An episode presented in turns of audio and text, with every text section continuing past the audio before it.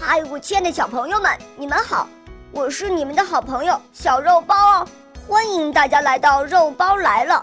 今天肉包会带给大家什么故事呢？赶快一起来听吧。喵，老人与死神。有个老人在森林中砍柴，砍了好大一堆，捆起来跟一座小山似的。太阳下山后，老人背着柴草回家了。森林中的山路弯弯曲曲，非常难走，所以每走一段路，老人都要坐下来歇息很长时间。翻了一个又一个山头，老人实在是走不动了。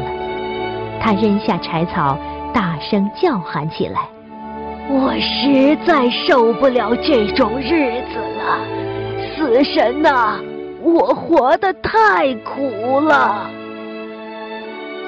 这时死神正好经过这里，听到了他的嚷嚷，便怒吼道：“喂，你这老头想做什么？